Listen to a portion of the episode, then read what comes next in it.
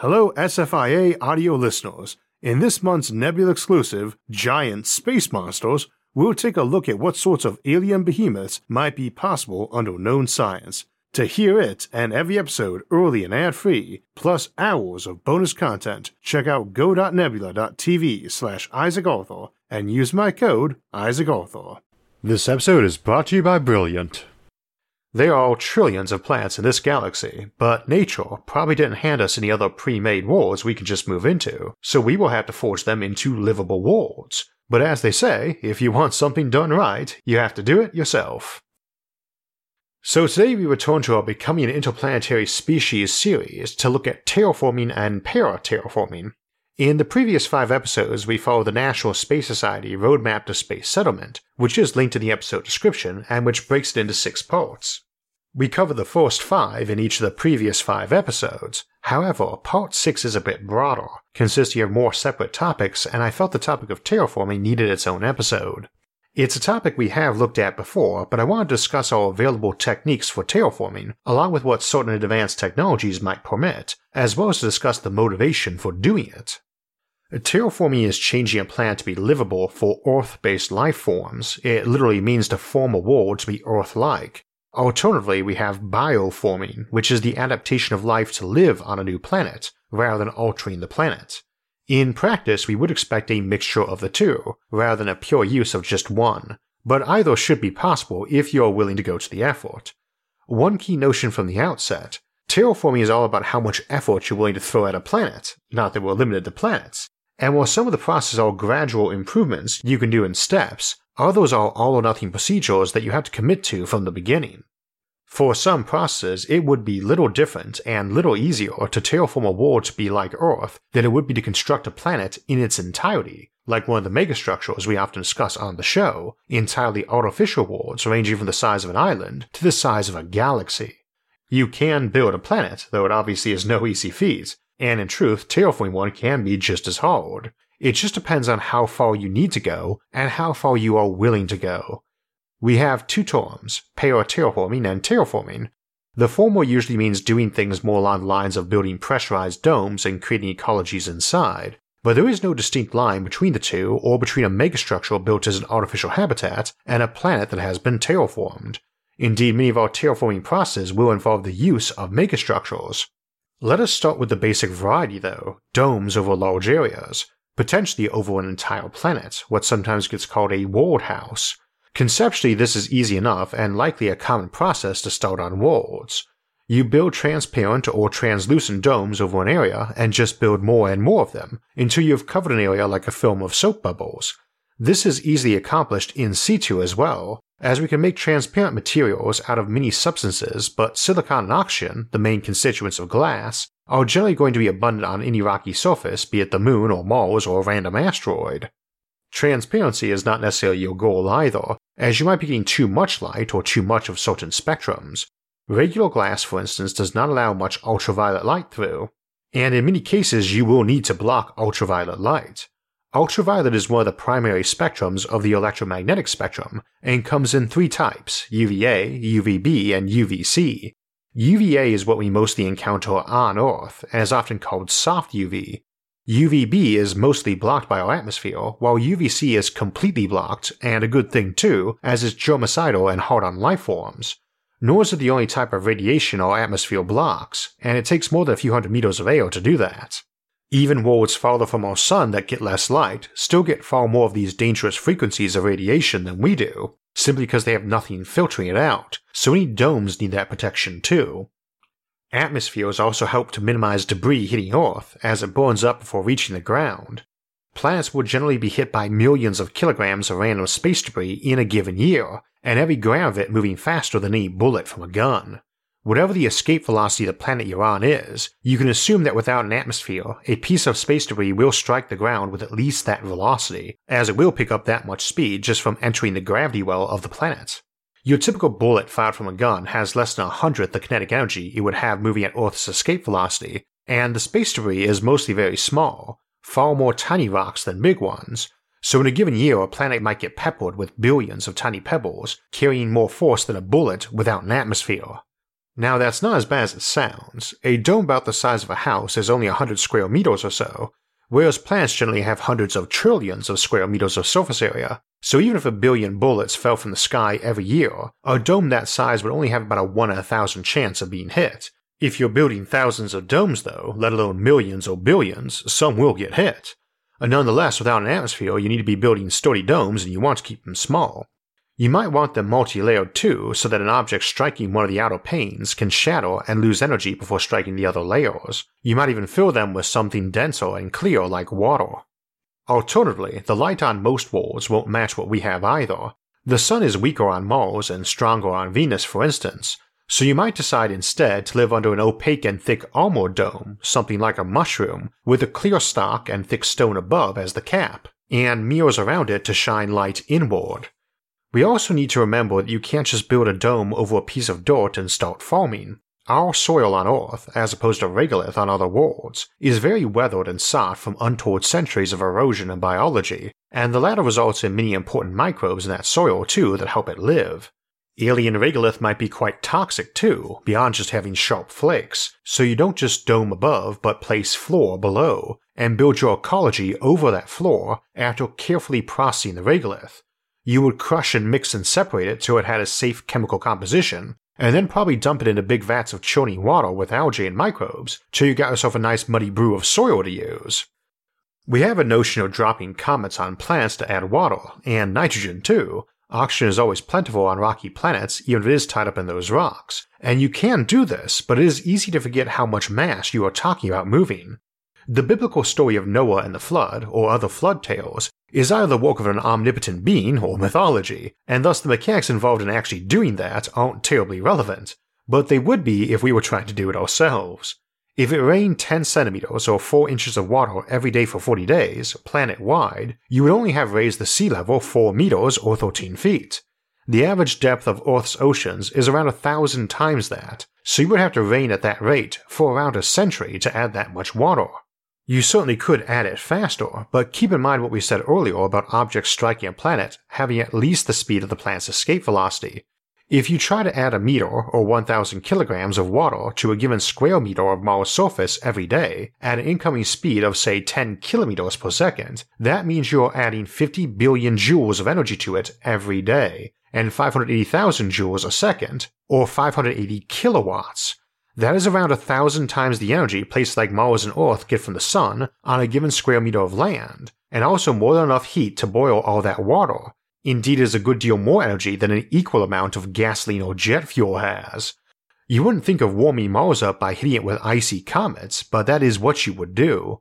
If you limited yourself to just 100 watts per square meter of incoming mass, which would probably let you avoid burning or boiling everything on that planet to death, that would let you add about 6 centimeters of water to Mars per year and achieve the Earth average ocean depth in a mere 50,000 years. Terraforming is not a fast process, and ironically, the major delay is more likely to be heat dissipation issues than manpower or resource limitations. In all the talk I hear about adding mass or water or even air to a planet, nobody ever seems to bring up that whole heat issue of raining all that material down, Air is a lot lighter than water to be sure, and our oceans mass about 300 times what our atmosphere does, but that still means you need to take centuries to import that mass of gas to avoid overheating the place. Though if the place is already fairly cold like Mars would be, much of that heat might be absorbed into the upper levels of rock so long as you give it time. Of course, changing the temperature of rock also changes its size, Materials expand and contract with temperature changes, and if you are massively altering the temperature of a planet because it's too cold for people or too hot, expect a lot of shaking and shattering and shifting as the ground expands or contracts. Uh, plus all the flash floods and erosion of adding air and water.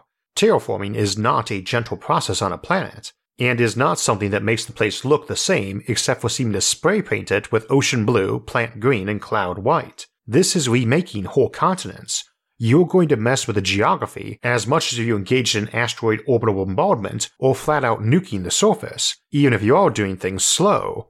Incidentally, we often do talk of nuking planets as part of terraforming them, usually in humorous tone, but it's not actually a joke. This is one of the cheaper ways to terraform in terms of rapid atmosphere generation and warming, and lifeless planets are generally already radiation scoured hellholes, so temporarily irradiating the surface when you plan to plow that all under anyway while making your soil is not really a big deal. Fallout is fairly short term before decaying, and even if you didn't bury it under meters of rock as shielding, it would be long gone as a threat before the planet was someplace people walked around on in shorts and t-shirts, eating fruit grown on trees under an open sky. You also aren't just dropping a few comets on a planet to bring it water and air.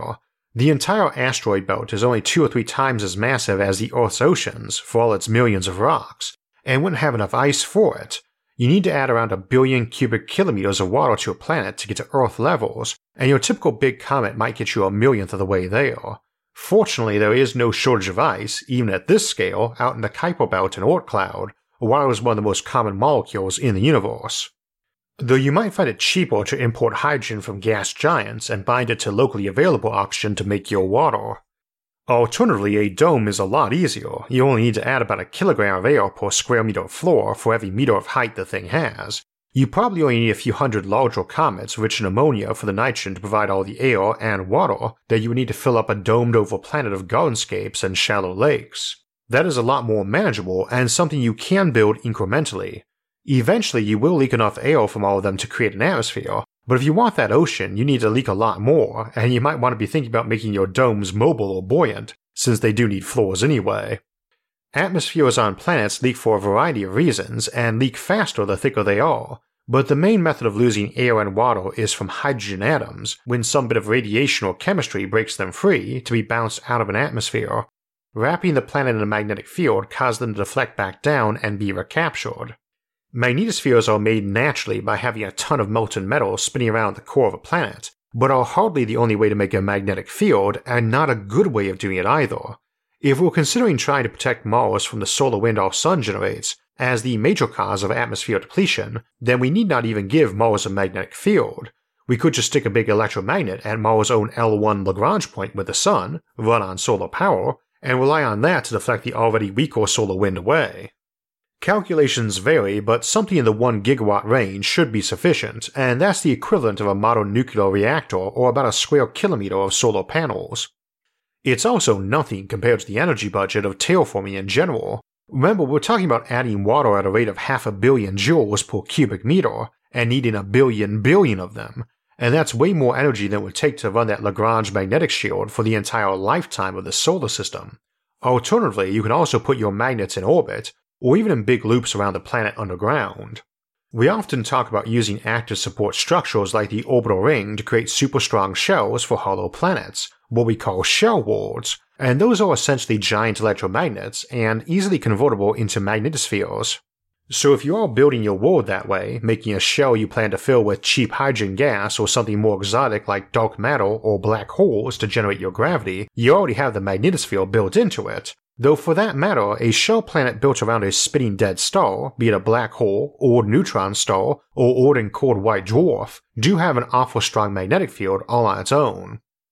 This is why you don't bother drilling into some planet's core and nuking the heck out of it to create a magnetic field around the planet. Indeed, about the only reason you would ever drill down to some big rock's core is if you were planning to make a hollow chamber down there and stick a black hole in it for generating artificial gravity. Uh, that's a pretty extreme thing to do, and of course requires you to be able to make artificial micro black holes, but it is one way to add gravity to a planet. As a heads up, it does not matter how big a planet is, or asteroid or moon, it takes the same mass per area of surface to generate Earth like gravity, about 12 billion kilograms per square meter. Gravity falls off in strength as the inverse square of distance, while the surface area of a sphere rises with the square of distance, so they counter each other out.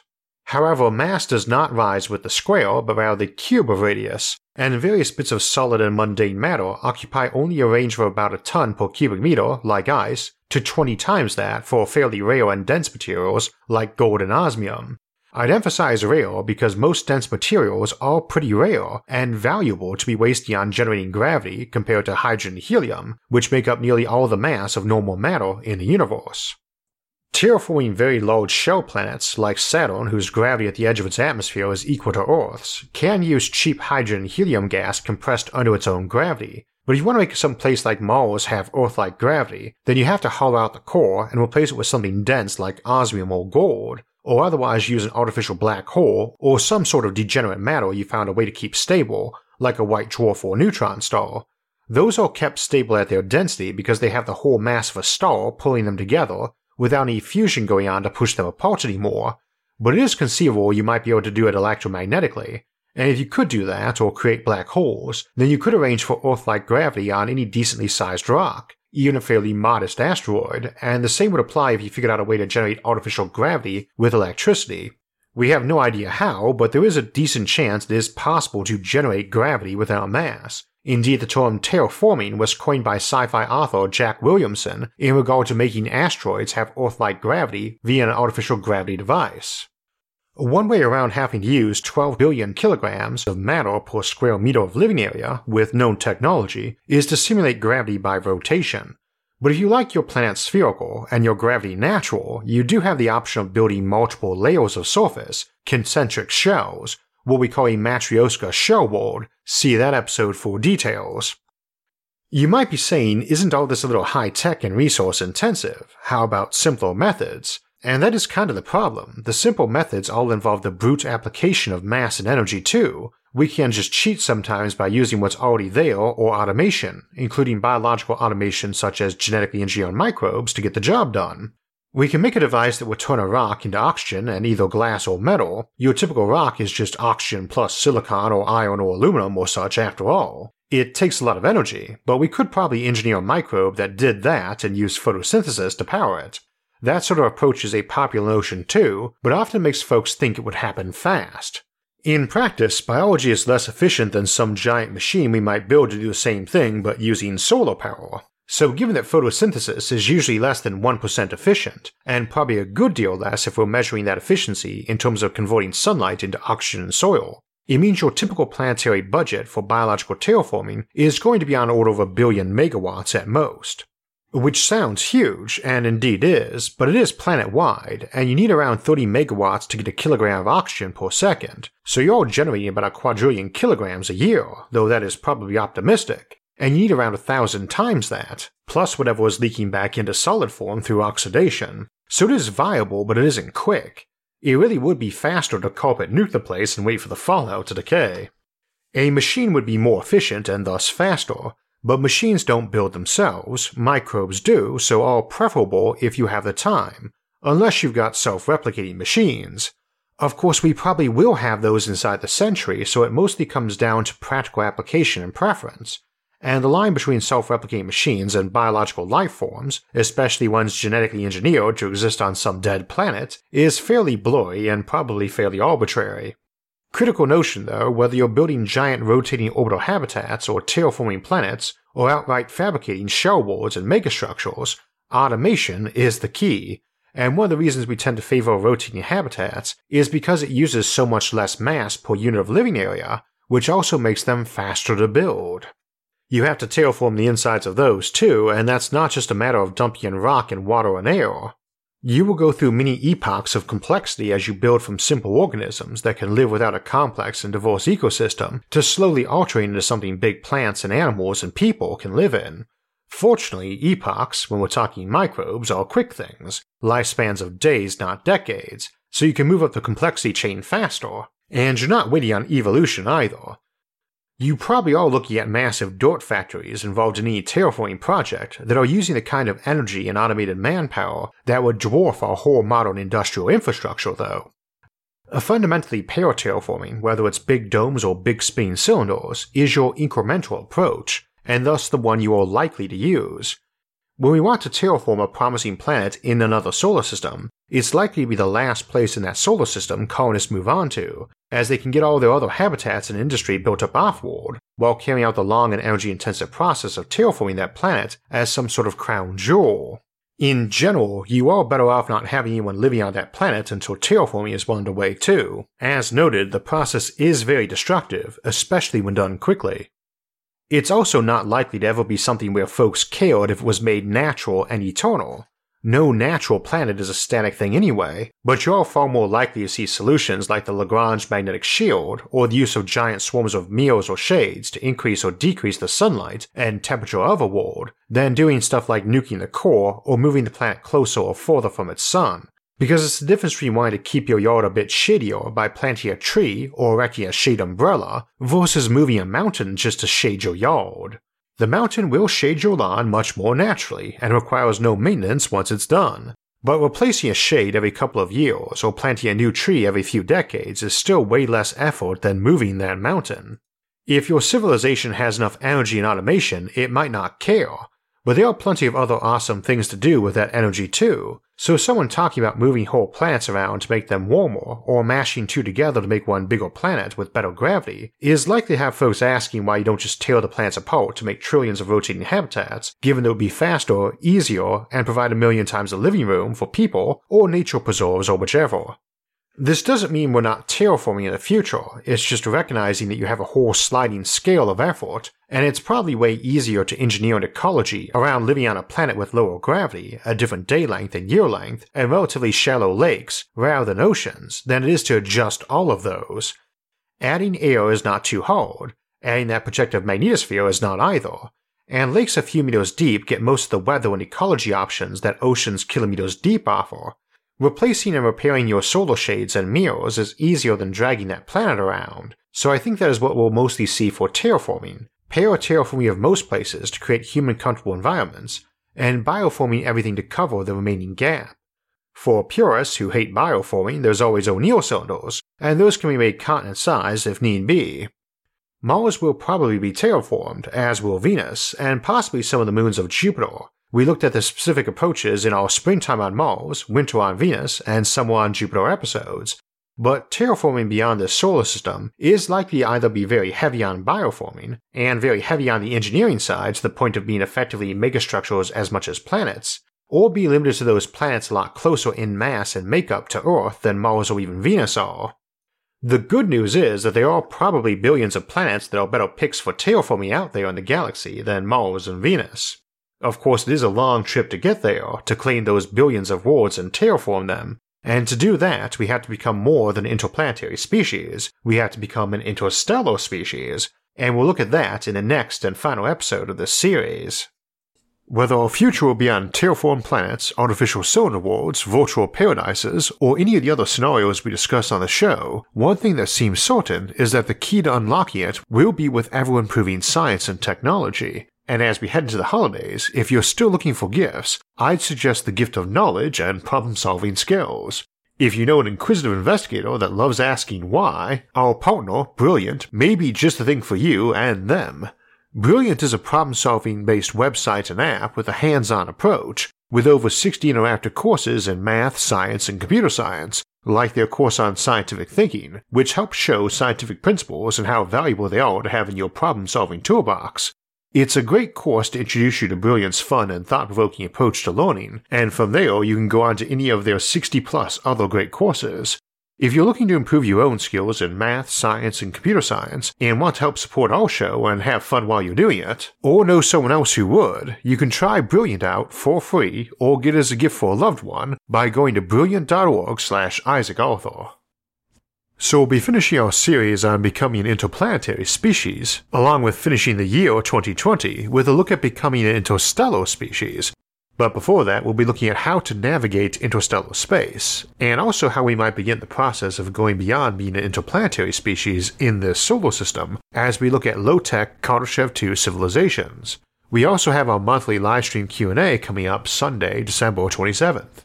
If you want alerts when those and other episodes come out, make sure to subscribe to the channel. And if you'd like to help support future episodes, you can donate to us on Patreon or our website, isaacarthur.net, which I'll link in the episode description below, along with all of our various social media forums, where you can get updates and chat with others about the concepts in the episode and many other futuristic ideas. Until next time, thanks for watching, and have a great week.